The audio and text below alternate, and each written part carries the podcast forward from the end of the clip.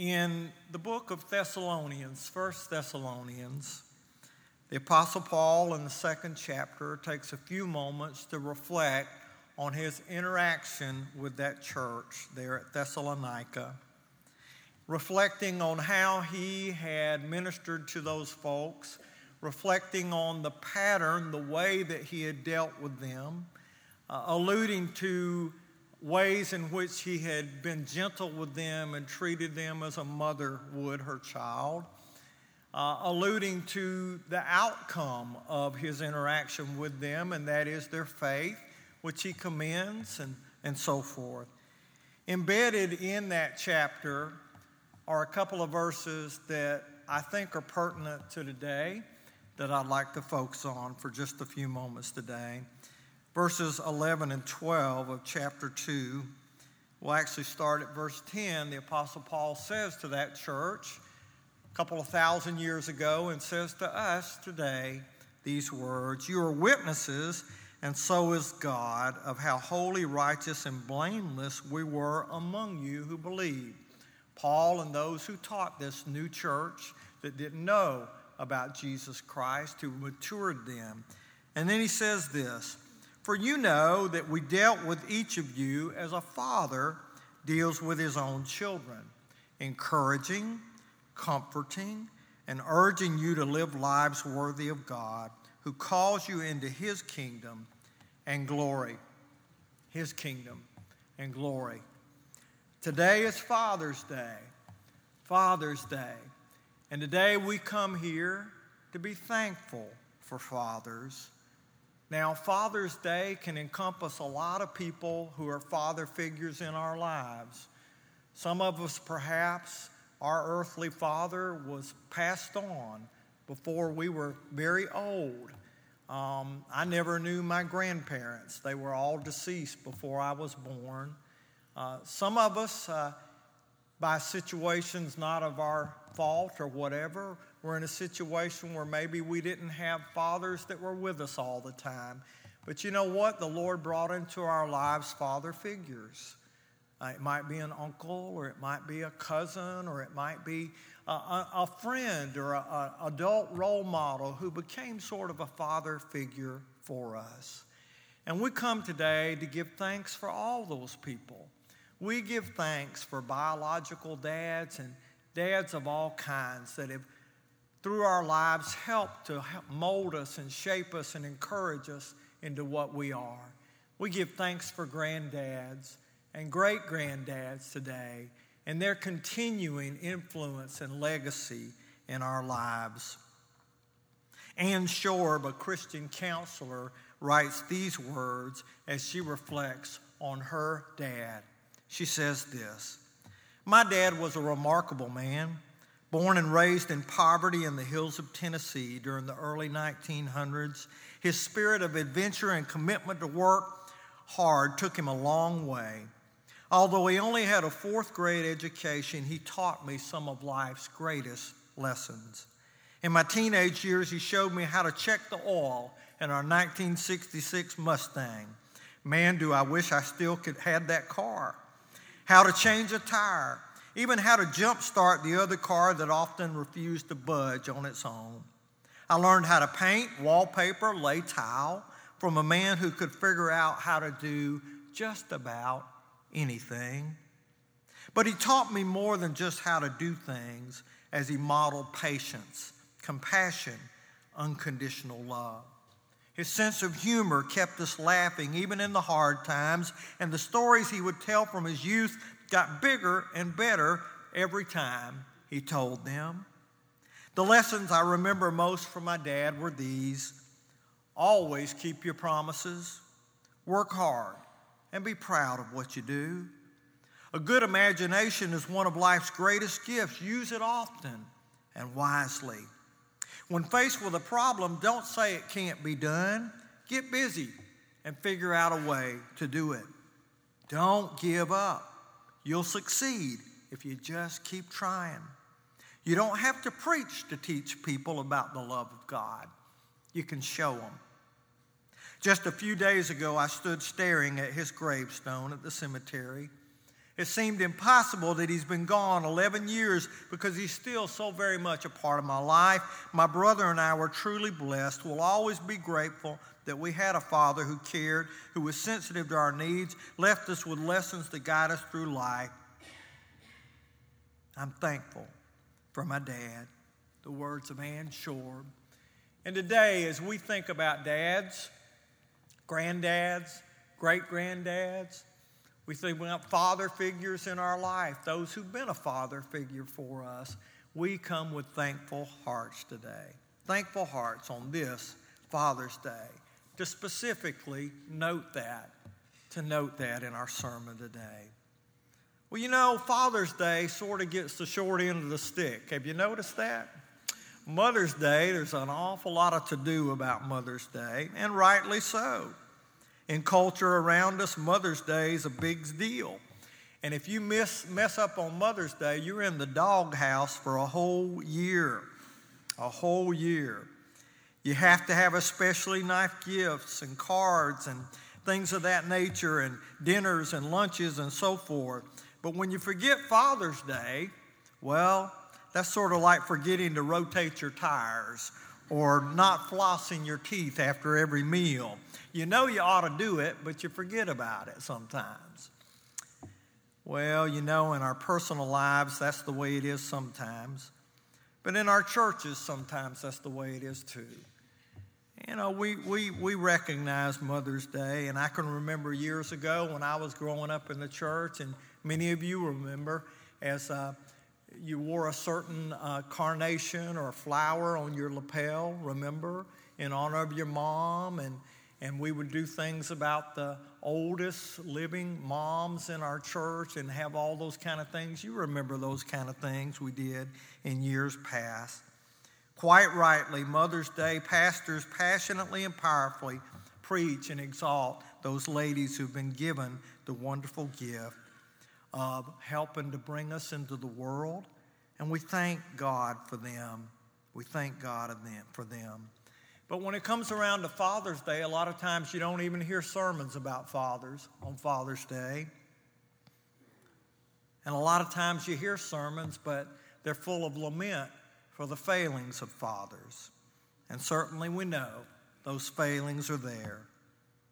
But you know what? Today we come to talk about fathers. And we come to understand what God calls us to be as fathers. Yes, we're thankful for fathers today.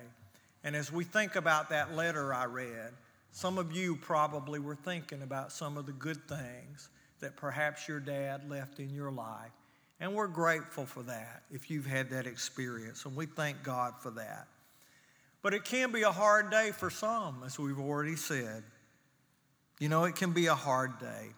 I heard of a story not too long ago where a fellow recounted that what he remembered about his father was the negative impact that he had had on his life because that young man had heard these words most of his life words that said, Son, you're a loser.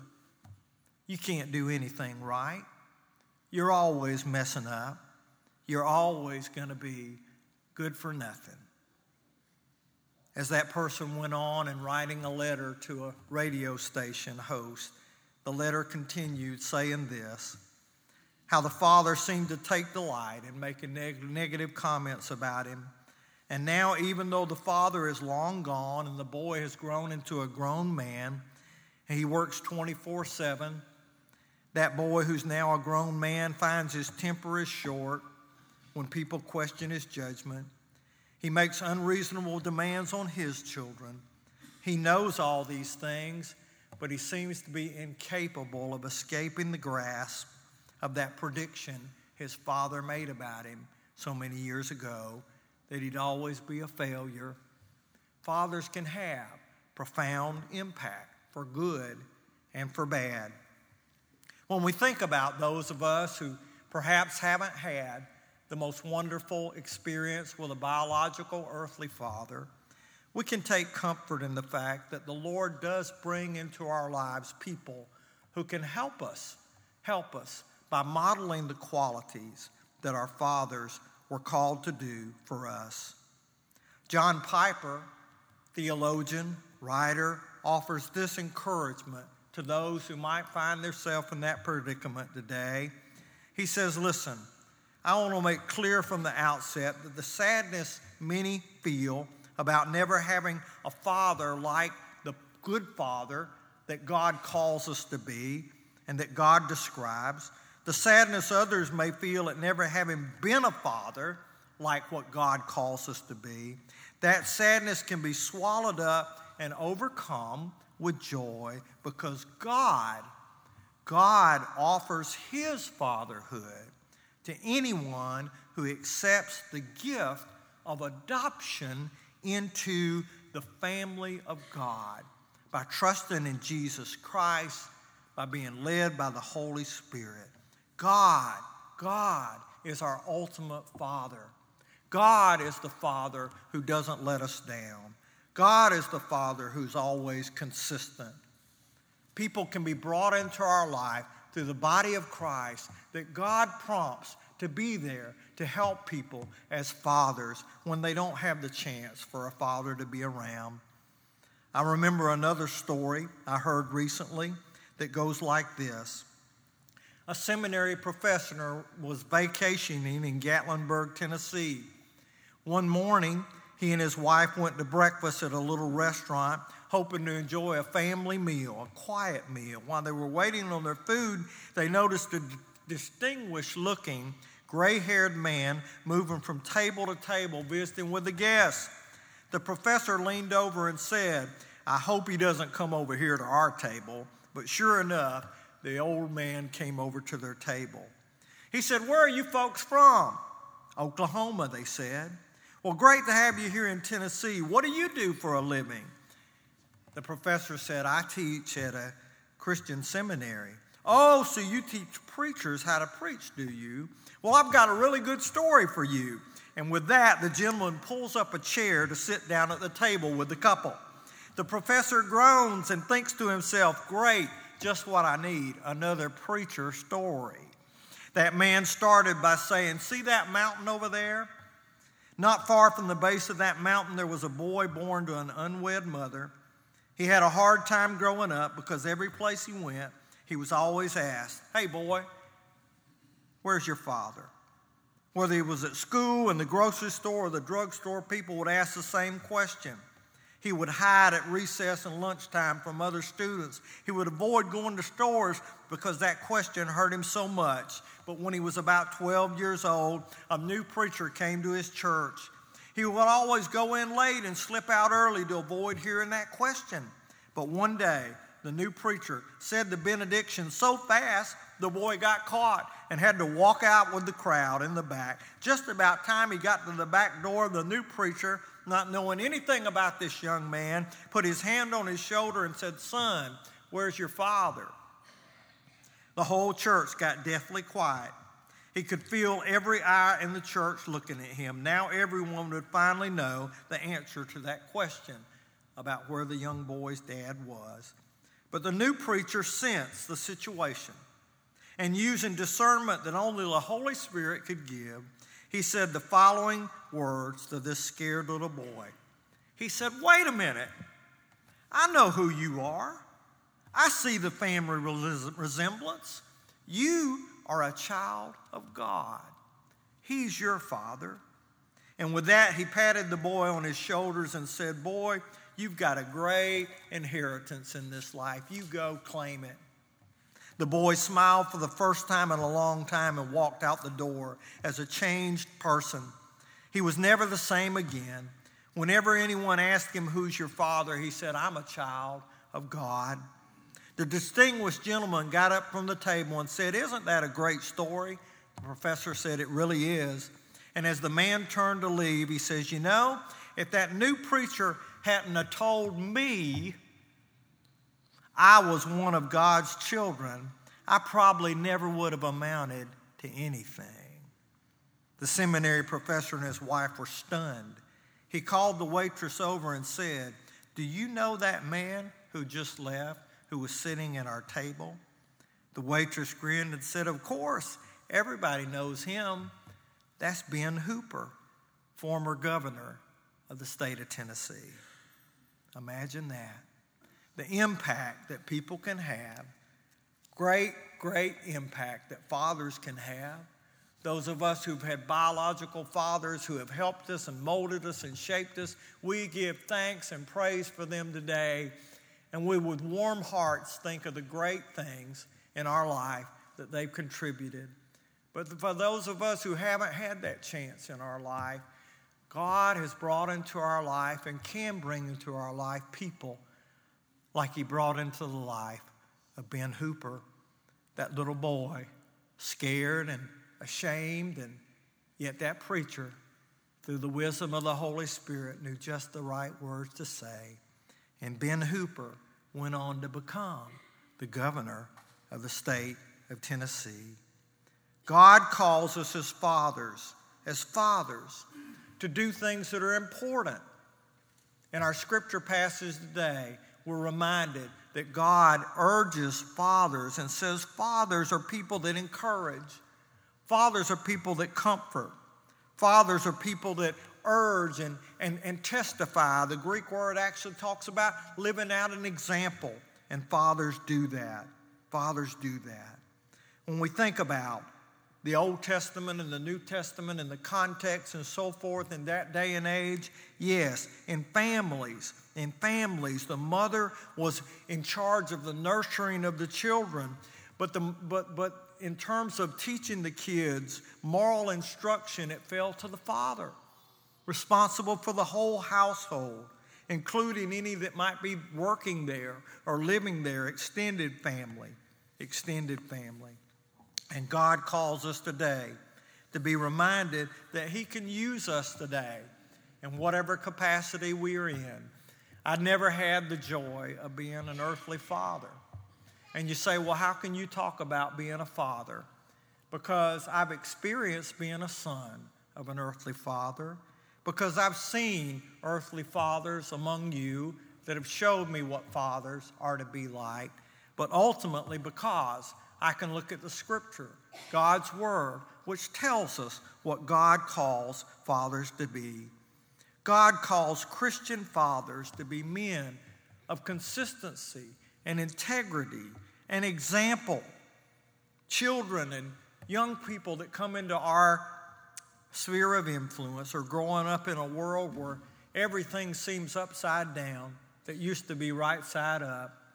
We don't know what to think, and particularly young people with, with the seems like the situational ethics we see in all kind of different situations, they don't know what to hold on to. And they need fathers. They need fathers. They need grandfathers. They need great grandfathers who will show them the way, who will encourage them, who will comfort them when they fail, because they're going to fail at times. And you know, and I know about those situations in life when that dad or that granddad or that father figure in your life spoke to you a measure of comfort during a time of your discouragement and despondency. The world needs an example of integrity, consistency, encouragement in fathers. And that example should start in the church. Those who name the name of the Lord Jesus Christ should be the ones leading the way in terms of showing all those good qualities. And we give thanks for Christian fathers and role models who do that in this day and in this time. It's those kind of people that people want to follow. It's those kind of people that can make a difference and an impact on young lives. Many years ago, a teenage girl by the name of Ruth had to go away to school. And at that young age, she had a great, she had no great ambition to be married that young. Even so, she, like many young ladies, gave thought as to the kind of man who would fit the bill someday. She wrote down what she was going to be looking for in that man that would someday be her husband. She said, If I marry, he must be so tall that when he is on his knees, as one has said, he still reaches all the way to heaven. His shoulders must be broad enough to bear the burden of a family. His lips must be strong enough to smile, firm enough to say no, tender enough to kiss. Love must be so deep that it takes its stand in Christ and so wide that it takes the whole lost world in. He must be active enough to save souls and influence people for good. He must be big enough to be gentle and great enough to be thoughtful. His arms must be strong enough to carry a little child. That is what she said, and she did pretty good because that lady named Ruth was Ruth Bell, who married Billy Graham. And Billy, by God's grace, has touched, did touch, so many lives throughout his life. And you know, that's what God calls Christian fathers to do to touch lives for the better, to encourage, to comfort, to urge on, to give hope, to be the one that doesn't say, You're a loser. No, you're the one who can become anything you aspire to be with God's help. And I'll be here to encourage you along the way. Christian fathers touch lives. And I pray today that those of us who are fathers and granddads and great granddads and uncles and father figures in this room today might know that God calls us to a high calling to encourage and to show the way and to model in this world that needs so much consistency and authenticity, not just with our words, but with our actions. And I pray that God presents us with opportunities on this day as we're thankful for fathers to examine ourselves and pray that God will make us and shape us and mold us into the kind of fathers and father examples that the world will take notice of and say, that's good news.